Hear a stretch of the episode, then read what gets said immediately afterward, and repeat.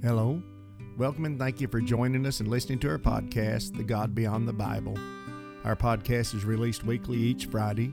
The content of each episode is based on the questions and curiosities we all have about God and the Bible. Many of our topics are considered taboo in the minds of the mainstream church. You will find our discussions to be, I think, refreshing and often far from traditional. But we don't just skirt around these complex issues but confront them head on, and not in the way you're used to hearing them discussed on typical Christian talk shows. I'm Alan Rowland, creator and host of The God Beyond the Bible. As of the launch of this podcast, I've been a pastor for more than 35 years. My co host is my daughter Trayson, and our engineer co producer is my daughter Tabitha.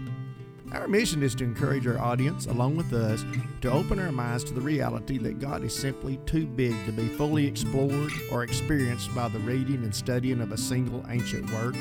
In short, the Bible's not the sum of God, and to think this is to limit what He has done, is doing, and what He will do in our future. So, with introductions made, thank you for listening, and let's dive into the topic of the day.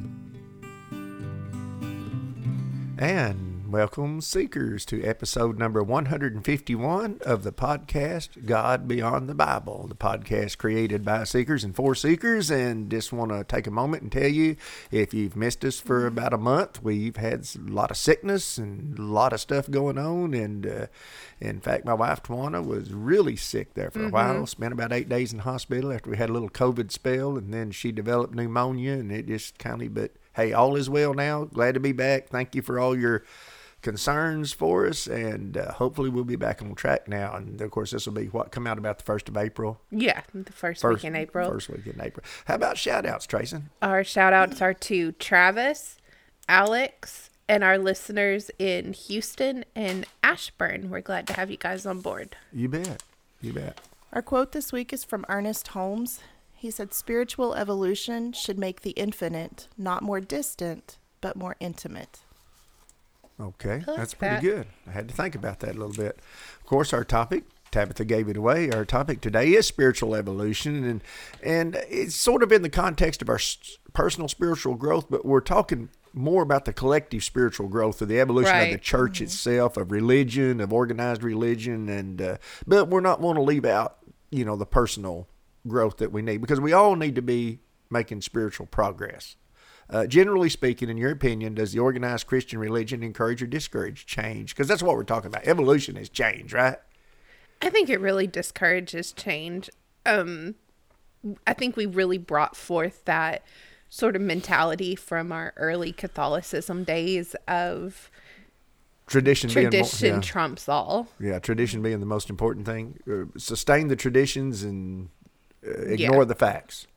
I don't know if that's true or not in your opinion, when the organization talks about growth, you know, we're we're affiliated with the church, so we're talking about the church when we say that, you know, the Protestant church. Uh, when the organization talks about growth, are they speaking of personal spiritual evolution and development, or do you think they're talking about growing within the confines of their doctrines and their dogmas of that particular denomination?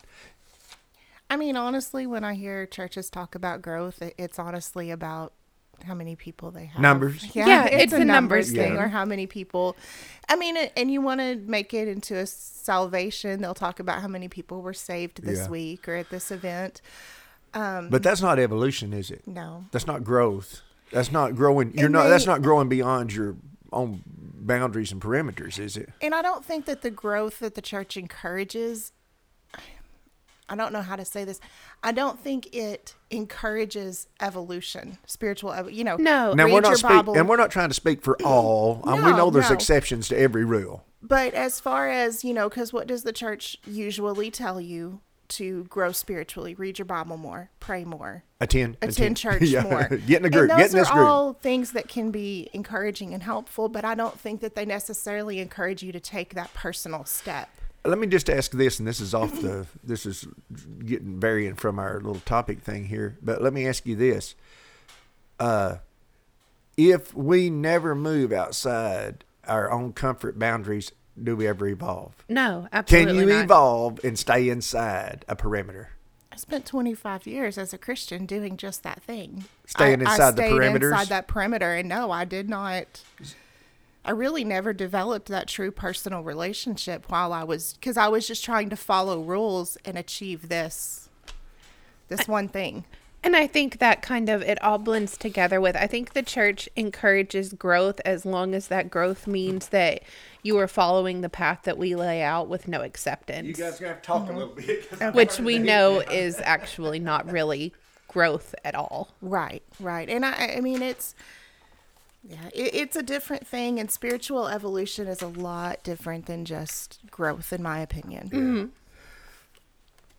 I'm back. I had to go turn the heat I'm down. glad it's you getting did. hot I in was here. hot. Do the leaders of the modern organized church see their main role as that of keepers of the faith? And and I mean that by saying, in other words, being sure the discussion stays within the limits of our long established doctrines and traditions. And that includes hymns, instructional literature, and all of that. Are we, you think we pretty well try to really keep that?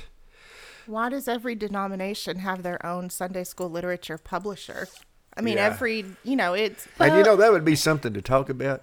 I don't think we have a clue how many billions of dollars oh my Are goodness. put into those publishers. go through those Yeah. those publishing houses have to because I know little churches that we were in and we'd be looking and I'd go there and I'd find out they were paying uh, you know a hundred to hundred fifty dollars a month per class for literature they were Yep. spent you know our, our quarter I should say because I think they were right. usually three months long I'll quit moving around here away Oh, from the fine. microphone but anyway I'm trying to get my jacket thing off uh, so uh, you know and yeah the, the hymns you know ever you, you know there's the baptist hymnal there's the methodist hymnal there's you know And it's always interested me, especially recently with the advent of the internet and things. Most churches have a website, larger churches specifically have a website, and you can go to their website and they will put their statement of beliefs right there. A lot of churches are now putting their statement of belief on the wall, like in a frame where you can go in and read it. actually they've always done that it's called the creed have you not ever looked Yeah. on the wall of I never uh, actually read the, ba- creed because a lot of them were in the old English style writing, you know, up on the wall, and I'd have trouble because I was younger when we go to. But then basically it's the tenets of their faith. Yeah. Yeah. What they, where they stand.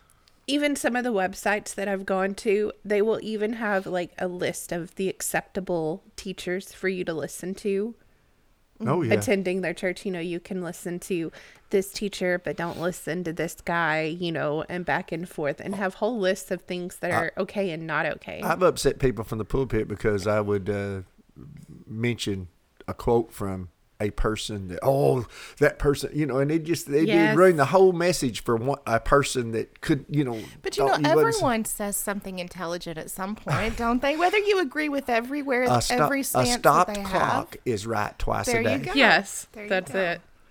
when a denomination moves towards evolving outside its traditional stance, which is rare and very difficult, but what's the usual reaction of those within that particular organization? And what's the reaction to that of the competing denominations? For example, and we're going to use this kind of this example on down through the list here, but when some denominations, such as the Methodists, see, I lived through this in the 80s, said when as I was pastoring. Some denominations, such as the Methodists, began to allow women in the pulpit. And what's that been? Forty, just in the last forty years or so. I mean, I'm not folk, Methodist Yeah. folks don't call me and say, "No, we've been doing that." For, well, I'm just saying, they were the first ones I can remember, and I can remember how the Baptists just had a fit because they were actually ordaining women. Into Well, the di- so, what's the usual reaction within that particular organization? You're going to see a split. You're going to see new denominations start. Let's look at a modern. This has happened within the last couple of years. You guys know who Beth Moore is. Uh, Yes, yes, yes. She was always big in the Southern Baptist. She has she? always aligned herself. She has been a huge proponent and cheerleader of the Southern Baptist. I mean, Yeah. she has. Uh, her testimony, if you've ever listened to it, she endured sexual abuse growing up. And so she's very much outspoken on Mm-hmm. that subject. Um, she, sh- that kind of bothered the Southern Baptist a little because she doesn't care to bring so it out openly, in the yeah. church, Yeah. even if there are problems inside. But one of the biggest things where she made her split with the church is she openly opposed Donald Trump because of his abusive behavior or what she perceived to be his perceived abusive his behavior attitude toward, his attitude toward women. Yeah, toward women and you know um it made him mad because unfortunately we have mixed like we've talked about many times church Yeah. and politics So they started calling her that. What's that word? Liberal. She's Yeah. a Oh, liberal yeah. and a heretic. And so she was teaching at a place on a Sunday morning, speaking. And so they just absolutely reamed her. And so she's had to openly make a split from the Southern Baptist Church because of this. Well, you, you do know Jimmy Carter. That's why he split from the Southern Baptist. Yes. Their treatment of women.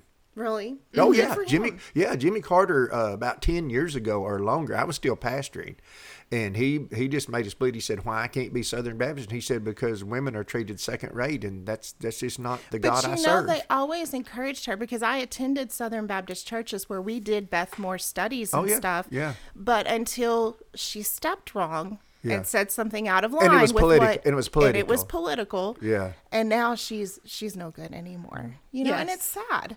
It is because she, while I didn't agree with Beth Moore on everything, she really brought some great points forward. I think she is sincere in what she believes. Yes. And that means a lot. The idea of women preaching and pastoring is still a battleground for the Christian. And I remember spiritual evolution is what we're talking about here. So don't lose sight. You think, well, what did this become? Didn't you already do a podcast about women? Right. This is- okay.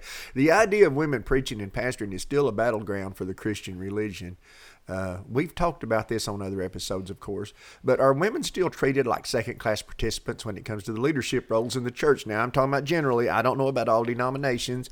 Uh, it kind of blows my mind the the Pentecostal religion, the Pentecostal denominations seem to be okay with the women preaching, but yet they still embrace that hair in the bun. Uh, well, you know what I'm saying? I, folks don't. I'm, this is the only way. I'm, I'm just grasping here for a way to explain this. Uh, skirt, you know, long skirt, hair in the bun. Even those Pentecostal women preachers are very conservative. Mm-hmm. Mm-hmm.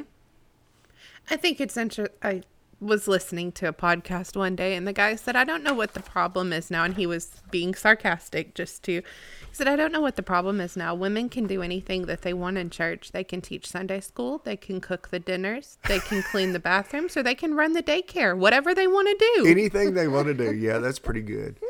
Why is it, do you think, that most denominations still don't see this stance on gender being a, you know, they use gender as a factor for determining a person's spiritual ability to lead is, and they use that as a reason to rethink, you know, shouldn't this be a reason for us to rethink the church's long held position of the divinity of the Bible? Let me, let me say this again. Most denominations are still there's a lot of denominations coming around where women are starting to do things and women are mm-hmm. participating in the mm-hmm. church. I mean, that's been going on. That's been evolving. I can remember back when I was a kid in the '60s, if there hadn't been women in the church, there'd have been no one in there. Right? We'd have one pa- we'd have the pastor and one old deacon in the mm-hmm. church I went to, and the rest was women, other than a couple of men that their women drug in. Sure. you know that, that the women drug in. So, you know, even with that, that with the women pretty well running the church, they were making all the decisions for the church. They were the major voting. I mean, in the, in the democracy of the church, they made all the decisions for the church. Would that not be a reason to step back and look at the divinity of the Bible, since it could, or or do we just how do we handle that? How do we deal with that? If everything written in the Bible is divine, how can the church make that departure? uh, from Paul's statement of women being silent in the church and for them to learn from their husbands at home. How do we make that departure so conservative, yet we can make these departures? And uh, I guess my question is if the Bible's divine, isn't all of it divine?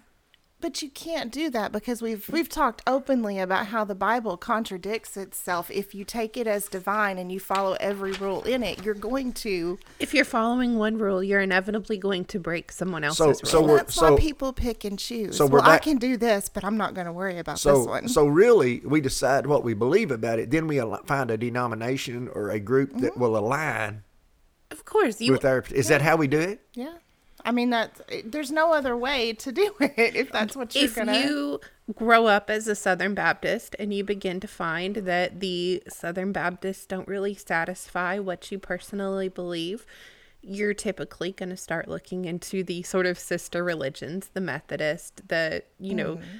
Lutheran, things like that, and try and find something that aligns Or a maybe little one bit of the better. other, or maybe one of the other 495 different Baptists. Right. I'm just, yeah. I'm not making, I'm not being No, sarcastic. I'm probably underestimating there. I think I'm actually underestimating Probably. that. is the organized church's reluctant reluctance to evolve the very reason we have so many denominations? We've already talked about this. Mm-hmm. If a denomination updates its stance on a position, like making women spiritual equals to men, those who disagree with the evolution, what do they do? They splinter off and start their own denomination or some splinter of that denomination, clinging to the old traditions. You know, they we're we're the old. See, I saw this in a meeting one time between the United Pentecostal Church and the Pentecostal. I didn't know there was a difference. I didn't either. and uh, two my Pentecostal friends were there, both preachers, one a woman, one a man. And uh, well, I just happened to notice it, and I said, "Well, I noticed United Penny. Is there a different?" And uh, I forget. We United Pentecostals believe in the Trinity. And she looked right across the table at. Oh my goodness. It- I guess the others aren't. They don't believe in it, or they at least don't take it as. I don't know Huh. what that is in it. Just she just glared across the table at this other Oh this Pentecostal goodness. preacher. You know, the United Pentecost. And so that's our. You know, that's where we are. So I want to put this forward because it kind of goes along with this discussion discussion of the different denominations and the splits into them. Mm-hmm. Because I've always kind of cringed when people talk about, you know, Christianity and we have, you know, 40,000 plus denominations within the US of mm-hmm. Christianity. But what if you step back and you look at each one of those as an evolution toward Well, it is. I think that's the point. church. I think that's the point we're making.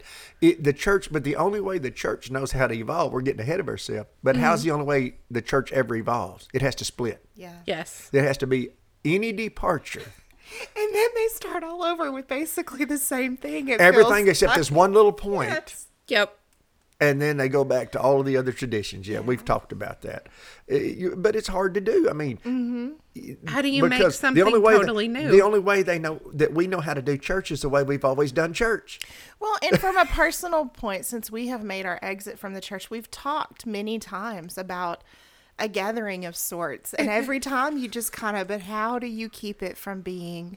Well, we Because you know eventually you're going to fall back in that hole of it's going to become. Yeah, we've talked like about we've talked about here about getting around the campfire and just having a discussion. But you've got to be very careful. And they say, "No, you know, we need to have a dinner when we do this, and we mm. go, okay, let's take up a collection and let's so we can. bu- Everybody bring a deal before you do. And then wait a minute, so and so, do you care if so and so comes? Is this open meeting? Can anybody? Can we invite anybody? You know, then all of a sudden you start having to get some boundaries. You have to start mm-hmm. making boundaries, and you have to start making and when rules. you start and- making rules, everything goes right back Yeah. to where it was.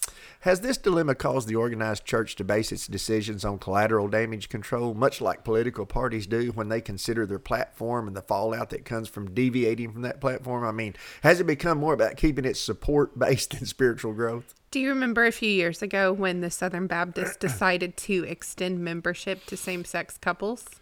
No, I didn't know. I, don't, didn't I don't think that's I- generally accepted in any of the churches I know. They at the convention. But I remember, yes, I do remember level, the issue. They that was 10 years ago or so, wasn't yeah, it? Yeah. they decided that it was best if they allowed same-sex couples to become members of the church. Of course, they still have rules. They can't teach or preach or hold You can become a member, but with restrictions. we'll- we can't let's- Exactly. I'm going to be really ugly. We'll take your money. Yeah, we'll let you come and we'll take your money, Uh-huh. but we can't let you participate in any meaningful way. I'm sorry, I didn't mean. But to. No. I mean that was kind of the and I'm entire not saying point. that's how it is is now everywhere. I'm just saying, yeah. You you could come and you could become a member of the church, but they How- did that as a sort of, uh, for lack of better phrasing, to kind of throw them a bone. Like, okay, see, we're liberal, we're letting don't everybody. stop supporting us. Yeah, Well, might this be another indicator that the modern organized church, especially here in the West, has modeled its operation after big business and government? I mean, how many times do you hear that bunch is too literal, or vice versa, Let- in a religious let's talk in a about religious that word debate? liberal okay Yeah. i hate hearing people using that in a negative context i mean uh-huh. it's like how dare someone be for personal liberties exactly. and it's coming from these same people who don't want the government involved in whether or not they do this or they own this or they have you this or mean that these people who want liberties? Yes, but they want you to legislate so that these other people who disagree with you can't have their liberty too. And that's all it boils and that's down one of the to. reasons. That's one of the reasons that I do lean toward. It's not the Green Party, the Libertarian mm-hmm. Party. Yeah. Libertarian Party is let everybody have their rights as long as your rights aren't infringing on my right to be an American citizen and do what I want to do. Then we're all cool. And in all honesty, how many liberties really infringe on your rights? If if someone wants to I think we're in the most critical age that we've ever been in on one topic, and this is really I'm observing this. We herald freedom of speech mm-hmm. that you're able to even if your idea is different from my but have you noticed how much especially since the days of terrorism since the days of we've really and now in this age of internet where you got to be careful you can type something on the and lose your job and career tomorrow. Mm-hmm. Mm-hmm. And I you have think- the right to say that unless right. and I'm not saying I know these people are saying some ugly things. I'm not. I'm not saying that we. But you see, see how we just always just always on the fringe. That's been a big deal. I can remember when the big thing was is that certain books had to be in the school because that was freedom of speech, and you couldn't Yeah. you couldn't ban those from the school library. You couldn't. Ban, I want to be honest with you now, folks. I'll just get off of this right here, and I'll put my little footstool away, but but uh, my little podium that I'm standing behind. But let me let me just say this: the Bible is the most sexually explicit. Yes. It's the most violent book. It's the most inhumane of man's inhumanity to man. Uh, a ten-year-old reading that. That's, but it's amazing. We want to ban everything that perceive it. And like I said, is there anything? There's homosexuality in the Bible. There's everything you can think about. Uh, murder, suicide, Rape. rape, I read it. incest. Everything you can think of is on the pages of that Bible. and you'll turn your six year old loose with it. I read it, and maybe you guys have heard something about it, but I just read a headline and I didn't have time this morning to click on it. But it said, Why the Bible should not be Oklahoma's state book. Are they pushing for that to. I didn't know it was. I don't know if it is or if they're pushing. I, I Oh, don't they're know. trying That to was make it- interesting. oh, I'll have to look into that. Okay. um, Jen. this may be deviating from our topic a bit, but while we're like we haven't already done that, but while we're on the topic of conservative versus liberal, based on traditions of the Jewish religion, which was the dominant religion of Jesus' day, were they rejecting Jesus for being A, too conservative, or B, too liberal? Liberal. Yeah, if he had been doing everything they wanted him to do, then there would have been no problem. In their eyes, he was a liberal extremist. Yeah. Yes. He was coming He was in threat and to- breaking every law that they had and telling the people, come do it like me. I'm going to show you how to get to God without any of them. Mm-hmm. And that is a direct threat to establish I'm going to go one step further. If Jesus came and did to the church today what he did to the organized religion of his day, mm-hmm. would he be accepted? No. Steve said that, my husband. He's made the comment a lot. He's like, I'm pretty sure that if Jesus was a guest pastor at a lot of churches, that they'd just throw him out the door before he even got halfway through Yeah. what he had to say. It's always been my opinion that Jesus' main objective was to challenge the antiquated confi- confines of the Jewish religion and to free the people to pursue God on their own terms. I think that's what he was doing when he said, "When you pray, you don't have to go to the temple. Just pray like this.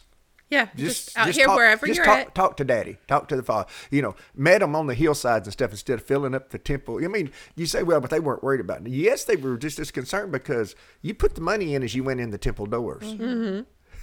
And if you're not at the temple, Actually, you you paid the money before you saw the show. That's anyway. Uh, I may be wrong about that, but that was a good joke anyway. Uh, it's always been my opinion that Jesus' main objective was to change the antiquated confines of the Jewish religion and to free the people to pursue God on their own terms. 2,000 years later, has the modern organized church not constructed a religion around Jesus that actually mirrors the confinements of the Jewish religion of his day? I picture this like Jesus standing up in church. I've come to set you free, but like not totally free. I mean, you're pretty much free, but you still need to follow these rules because you're dangerous when you don't have rules. So you just go ahead and follow these set of rules that I put out for you, but you're free from some of the stuff over there. Right. Or what about if he did come and stood up? How popular would it be to come and, s- and he he don't even go in the church. He stands in the field over the other side of the church, and there's thousands of people gathered over there, Yeah. And there's ten people in the church. Mm-hmm. Yeah. Hmm. Yep. Our topic is spiritual evolution. We often don't allow for the evolution of the characters in the Bible because this is a concept that I hadn't really thought of before. We're all familiar with Paul's writings to Timothy about the women remaining silent. We've talked about that. And in other places where he appeared to portray women as second class when it came to spiritual matters, when it came to godly things. Yet in his closing remarks in the 16th chapter of Romans, he includes a list to women to which he attributes his success. We've talked about this before. Many of them operating churches in their homes. In one, he calls her a deacon. Yeah. Being objective, this is either a double standard or could it be that Paul actually was evolving to accept the contributions uh, that the women made in his day? Have we ever thought of that? You know, we say, yeah, but Paul said he's contradicted himself. He said, let me say why I say this. I had a guy, you guys know who it is. I had a guy say to me because I tried to interject a little spiritual awakening into his life, just a mm-hmm. different way to think about things. And and he just really got all beside himself. And one of his statements was, "Where does the where did the Alan Rowland I know? Where did he go?" Yeah. So see, we don't allow for Paul to evolve, to have evolved as he was writing those. I mean, he spent thirty years, guys, mm-hmm. And it's doing funny. those, doing that. You don't think he evolved any? I think You, you, don't can, think that possibly he didn't have? Well, see, when you're written down in something and then you say it's all divine, he's written in stone. So we've got to make the story say this is the same Paul. So what was he do? Oh, it had to be different. It was just a different situation. We don't ever consider that Paul may have evolved on his stance. Well, and I don't think we're really because I've never thought about that before. But I I do have a tendency to look at the characters in the Bible as just these static. They're frozen in time. characters. They're this frozen. This is what, yeah. This is who he always was. This is who he began as, and that's who he always was. and if you if you hold that stance that the Bible is God breathed and everything that was recorded was coming divinely from His hand and perfect, yeah. no human, no human. it doesn't leave room for you to. Well, and you can see in Paul's writings, you can watch him sort of because in his earlier writings, he was very, very much still a Jewish man. I mm-hmm. mean, he he was a Christian, but with he was very hardcore, and it wasn't even just his stand on you know women and things like that. He still brought a lot of that forward, but as he sort of progressed through time, and I think he started to shed some of those really strict Jewish Well- traditions that had he had carried forward with him and i'm sure it was not easy as many of our you know moving forward out of where we've come from Mm-hmm. spiritually as he started to evolve where he as he was shedding these things and you sort of see it Do, I wonder if Paul's. I know many times I've looked back. I've looked back at sermon notes I had and said, "I can't believe I preached that." what was i thinking I can't Oh believe. my I wonder if Paul ever looked back. I wonder if Paul ever looked back and say, "If there's anything I regret writing down in a letter, I regret writing that down." I can look back in the last ten years and see Facebook posts that I and I'm like, why did why i did say I that say something like that? Why so, did I? so even... we're not. But we're not going to give Paul or any of the writers of the new. We're not going to give them any of that. Right. Chance. See, we don't even factor that. Do we even fact? That's why this was just like an uh, uh, an epiphany to me. sure We I never factored in their spiritual evolution as they were growing. Right. We have quite a bit of details of Moses spanning from his birth to his death, about 120 years. Do we ever pick up on the evolution from when he was heir to the throne of Egypt to his leading the Hebrew slaves out of Egypt and then going through his time with them 40 years in the wilderness? I think Would we ever think about that he evolved as he was going? I mean, he was doing something totally new and he was taking a people that knew nothing about I mean, he was basically creating a religion because there was nothing, there was no standard. right He had no standard here for this serving Yahweh, Jehovah. Well, and I think that because we're taught what the Bible says. We've talked about it way before we ever really read it. Yeah. You don't really read it as, okay, what can I glean from this? You read it as, okay, this is what I'm supposed to learn from this story. Well, we've already got the storyline laid out, Mm-hmm. and everything has to match our storyline. Now, we'll alter the storyline just a little to accommodate, but we can't alternate from the main course of the story. Does that make sense? Yes. We're all we do that in our lives. We're we're we're trying to write the story when we should just be recording it as it happens. We're trying to write the story up ahead. Yeah. What's going to happen? What should happen? What ought to happen? We'll talk about that more maybe in the next episode. One can clearly see Solomon's evolution when you read the hormone fueled words of the Song Mm-hmm. of Solomon. Uh, of course, now you know, oh, that was God's relationship to the church. That No, was it Christ in wasn't. the church. Have you ever heard anybody say that? Yes. That was a depiction of Christ in the church. I don't, I don't even. That's that's just creepy. That creeps me a little It's bit. That's just a little creepy. Uh, one can clearly see Solomon's evolution when you read the hormone-fueled words of the Song of Solomon, to, believe to be written when he was in his twenties, and then the Proverbs believed to be written when he was in his prime as king of Israel for the next twenty or so years, and then we read Ecclesiastes where he is believed to be in his eighties, and and the book of Ecclesiastes sounds more like doubts and regrets, but really what he's doing is reflecting Meaningless. Everything that I thought just like was you're talking really about going back and posting Facebook, like going back and mm-hmm. posting Facebook and looking at that and go, wow, that that that's I not mean, where I am You now. ever pull So, out but an old journal from years ago, and you're Oh, like, yeah. and you can just see the progression of, Yeah, well, hope, what- hopefully you can, hopefully, Yes. but sometimes we want to be in that same place. Oh, I haven't changed. I've, I've stuck with it. Mm-hmm. Sometimes we think. Sometimes we think that God is His desire for us is no change. Matter of fact, let's go back and live like they did two thousand years ago. There you go. Did Jesus evolve? Now, before you answer that, that is a loaded question. Did Jesus evolve? Luke's account of Jesus' birth and complete childhood up to adulthood is covered all in the second chapter of Luke, right? Mm-hmm. What we call the go to the Christmas story. With minimal effort, we can see that Luke obviously gleaned his account from Jesus' mother Mary. Luke 252, he ends chapter 2, the Christmas story, with this. He sums up Jesus' period of birth from adulthood with these words And Jesus grew in wisdom and in stature, in favor with God and with all the people. Now, Luke stated that Jesus grew. First of all, is that not evolution? It is. It is. Second of all, Luke stated that Jesus grew in favor with God. Is that not spiritual evolution? I think it has to be. Mm-hmm. I mean, you, you, we don't think of Jesus. Do you ever? I've, I've pointed this out while I was still in the church. Look, he evolved from the person he was when we first at 12 years old. And then we didn't see him again until he was 30 years old. He mm-hmm. didn't pop up again until he was, thir- unless you go to some of the Tibetan records and some of the monks and stuff. Mm-hmm. He was Issa, I S S A.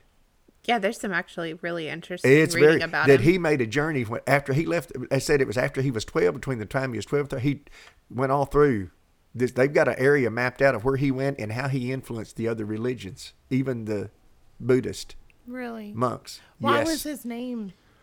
Because, because his name that- wasn't Jesus either. His Right. name and that was, means I think Issa means Messiah. Messiah. Okay, that's what I was wondering. is what the meaning was yeah, behind yeah, it. So uh, in their language. Right. Okay, true or false? Challenging the long held doctrines and traditions of the organized religion is often a starting point for spiritual evolution and personal spiritual growth. Do You think that's true? Yeah, I Yeah. think the more that you lean into the questions, the more you're going to grow and evolve as a spiritual being. Uh, we're closing here, but I think I mentioned this, and there's a lot of people I know that when I use Rob Bell's name, they just, you know, I don't agree with everything Rob Bell said, but he's where he is, and that's, and you know, And that's but- okay. But I picked up a book at the Dollar Tree that shows you how. I, that was my first introduction to Rob Bell, and I just go to the book section and just see what was a dollar, and Mm-hmm. if it seemed spiritual, I just pick it up. It didn't matter what it was and read it. And some were good, some just I couldn't get through. But anyway, what Rob Bell was a pastor. If you don't know this story, he was a pastor, and his whole great awakening came. He was on his way to preach a Sunday morning Easter service.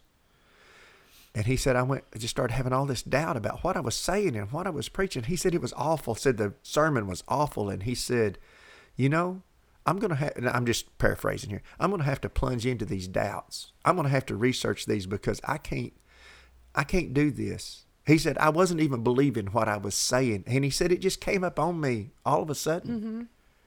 And he said, I wasn't even believing what I was saying up there. Mm-hmm. And he said, This started my, that's what he said, if I'm remembering it right, Right. started his. That's kind of the way out. But he inspired me to go ahead and dive into the question.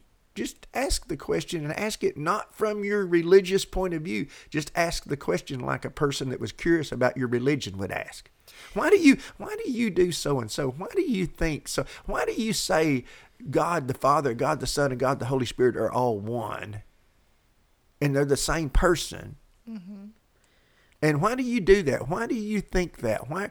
And when you start researching, you start finding out that man has really put his opinions even on the pages of the Bible, Yeah. but especially in the interpretation. But all of that, anybody got anything else to say? No, I think we've pretty well summed it up. Spiritual evolution. I'm for it. There you go. There you go. Until next time, may God's unconditional grace, peace, and love be in, on, radiate out from each of you, our fellow seekers from all of us here at God Beyond the Bible. Did you enjoy listening to God Beyond the Bible?